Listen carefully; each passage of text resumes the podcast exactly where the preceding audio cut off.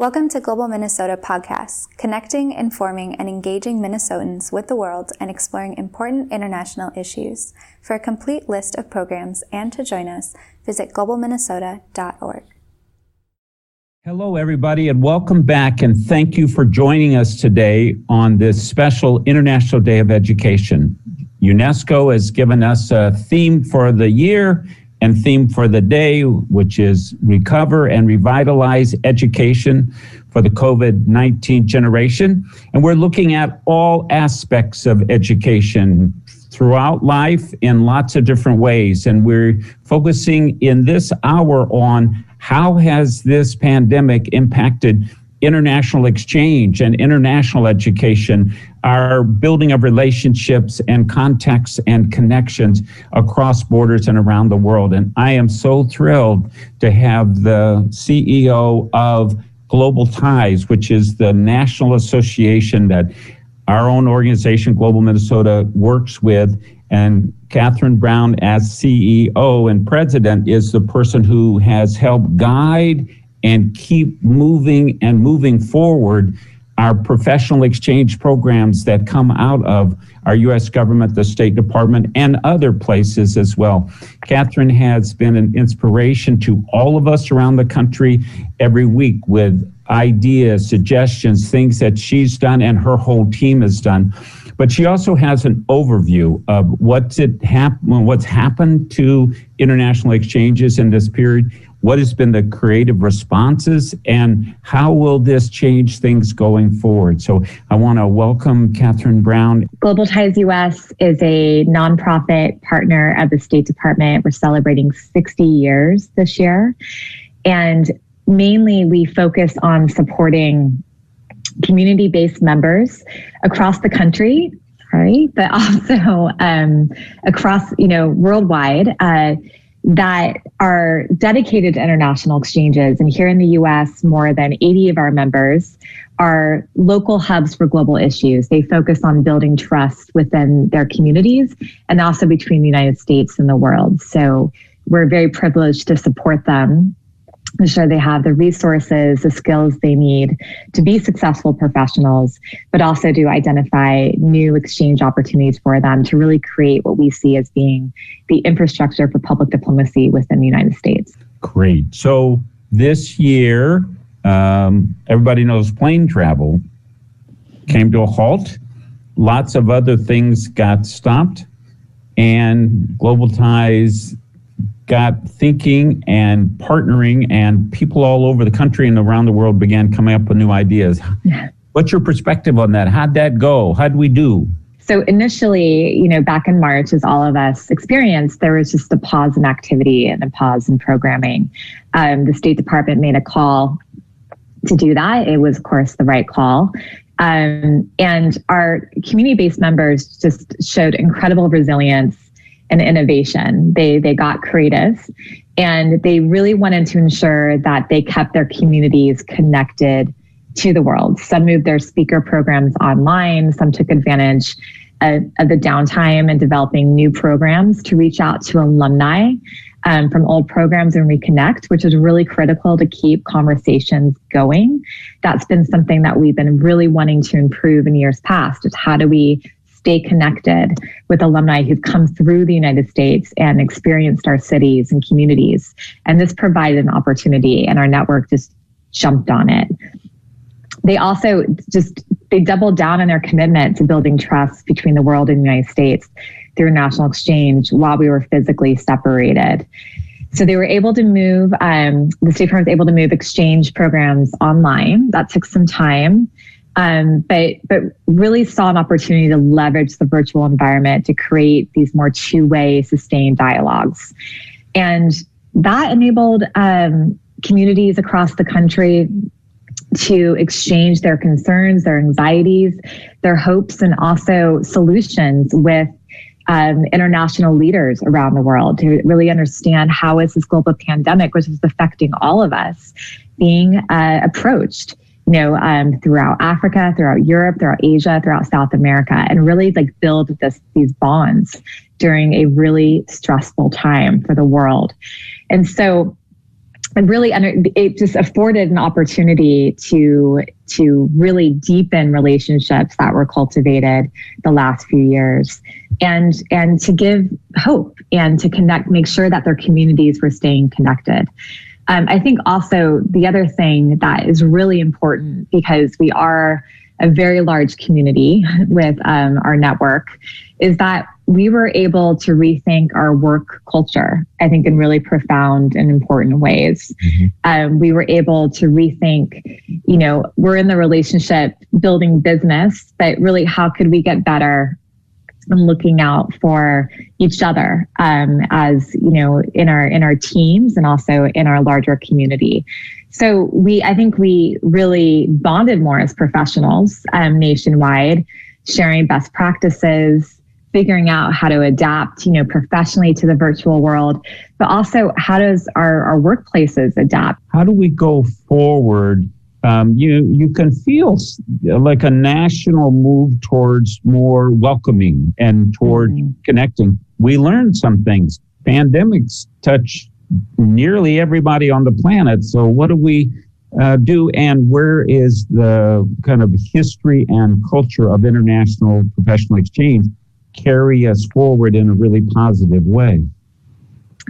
Yeah, that, that's a great, great question. Well, you know, definitely this was a steep learning curve, you know, to figure this out, not just like what is what does exchanges mean if we're not um, bringing people to a place, you know, how do we make that place come alive? How do we deepen conversations?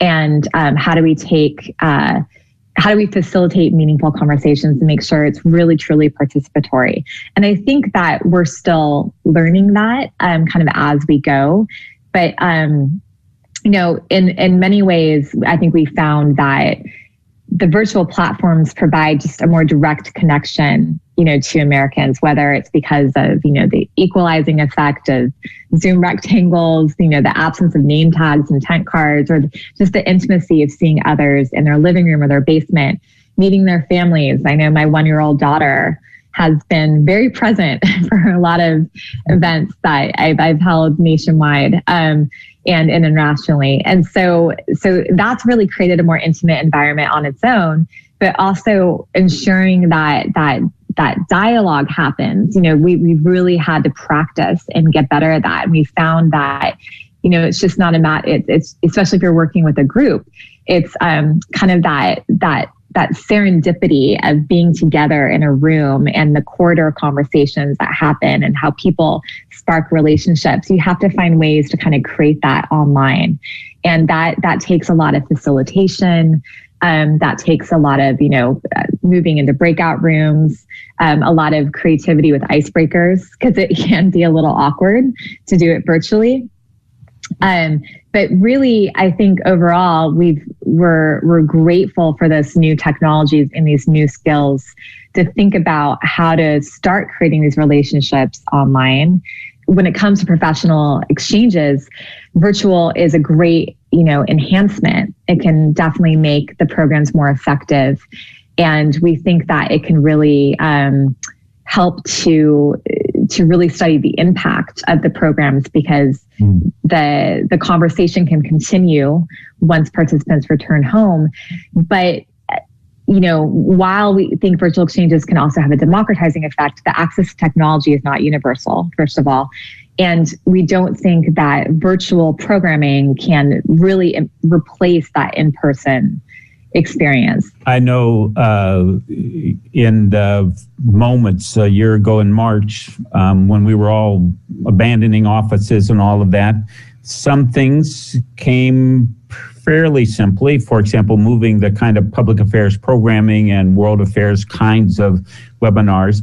Um, and I know I was uh, skeptical about some of the other things because I'm a person to person. I had the benefit of being one of those who went on uh, similar programs in Europe. Uh, I had a, a, incredible 10th grade English teacher that took a group of us from a little tiny town out on the prairie over to study Shakespeare. And so I had that, but I also um, had the opportunity to watch uh, more than a dozen of the medical leaders, uh, ministers of health, or the heads of their COVID response from island nations of the Pacifics get to speak directly to the senior people at the Mayo Clinic about the 70 some trials that they were doing. And we're getting information that they could see in that moment that they could save lives and they could probably not have been able to ever leave their islands to come to Rochester, Minnesota for that kind of thing. But exchange happened and relationships were built. And 10 years and 20 years from now, lives will have been saved because of that. So your, your work in helping us keep going also has given us new ways of maybe even evaluating our impact and evaluating uh, because, you know, explaining to the world. Katherine, you've had a special role uh, in the State Department before you came to Global Ties in public diplomacy. And I've noted that many of the new people coming to the State Department have put public diplomacy into a whole new level of priority. I think maybe our new UN ambassador said something like, goodbye to gunboat diplomacy, hello to gumbo diplomacy. Mm-hmm. Now that's, you know, we really love cultural diplomacy here and we think this is is a really great thing. How do you see some elevated attention to public diplomacy playing out in terms of global ties and all of the groups um, ability to you know engage a more diverse a larger uh, younger you know how can a new climate in washington give us the ability to really come out stronger? Mm-hmm. That's a great question.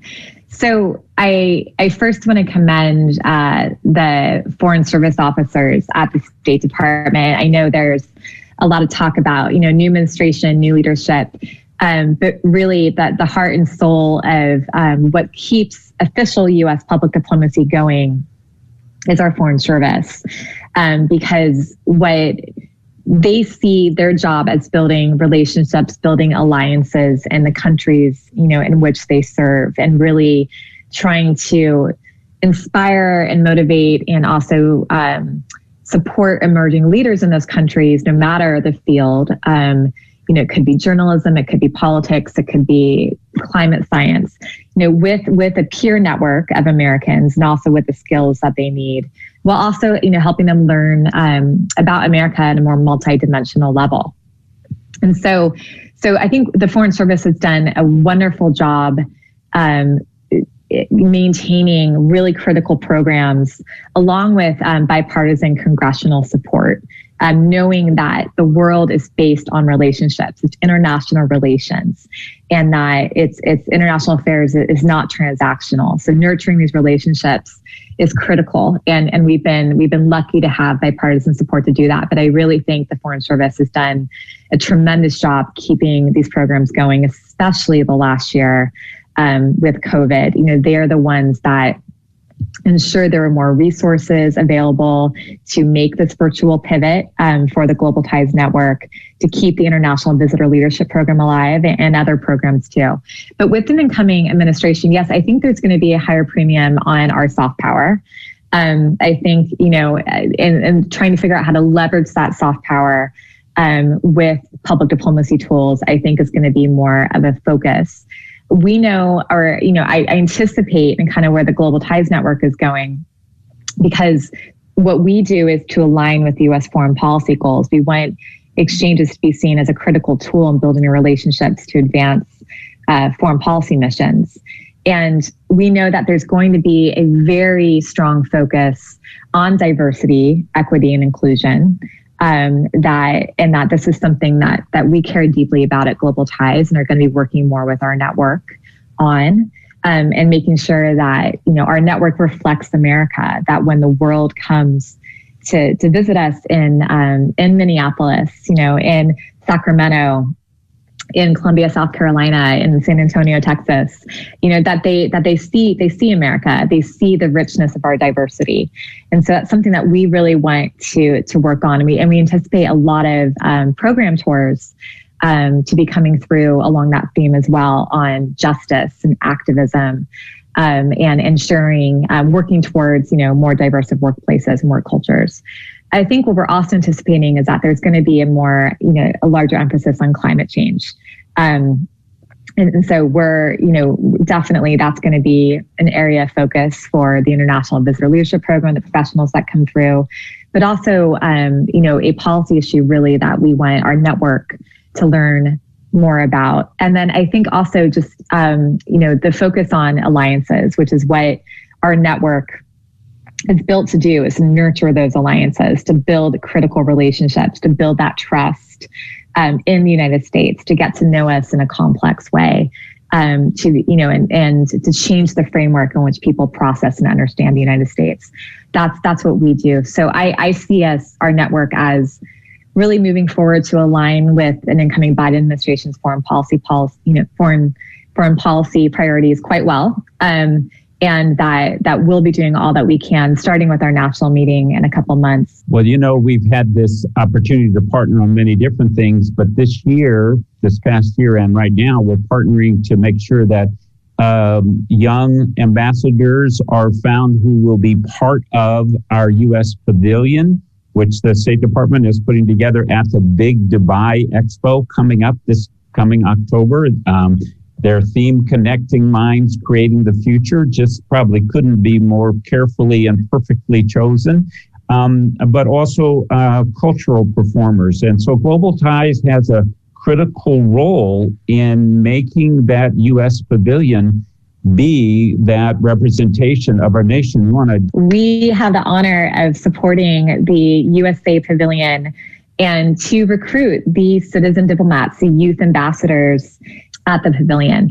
The pavilion really is a public diplomacy platform. It's an opportunity for millions, which we're expecting, um, I think, the highest audience ever for a World's Fair for an expo to to come to Dubai who who may never actually come to the United States. So this will be um, this will be a, a very a, a huge opportunity for us to reach audiences that we normally wouldn't be able to. So the the youth ambassadors we're looking for 75 um 18, I believe is between 18 and 29 year olds. That will be guides to the pavilion. Um, we definitely are looking for um, a diverse cohort that can reflect America, and also um, those who can speak critical languages, you know, like Mandarin, Arabic, um, Hindu, Urdu, um, other languages. We're expecting a high volume of visitors to really connect with the visitors, um, to really show them the, the cultural diversity that does exist within the United States, because we know that that is something that can be very surprising, you know, when when people come to the United States and they see others who speak their language and and have that respect for their heritage. And so uh, so we're looking for youth ambassadors to speak critical languages, although that is not completely a disqualifier if you don't. So um, so we encourage and welcome all applications. Um, please go to our website, uh, www.globaltiesus.org. Um, and what we're also looking for are cultural performers.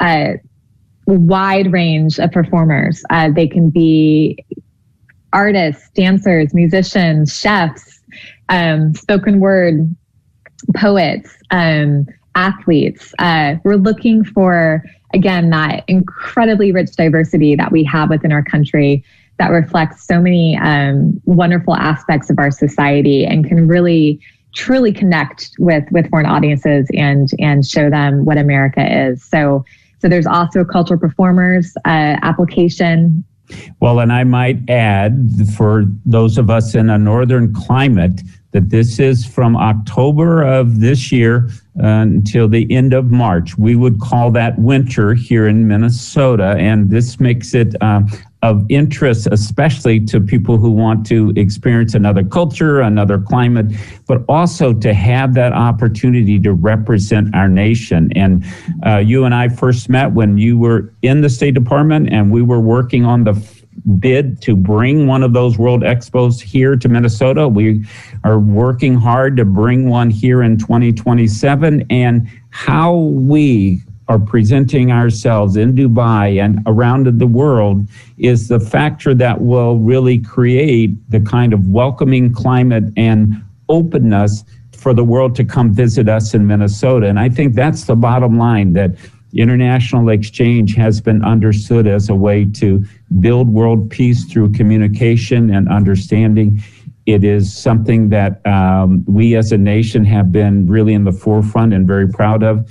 And Katherine, you've led that from inside the State Department. Now you're leading that from our national organization that keeps us all going.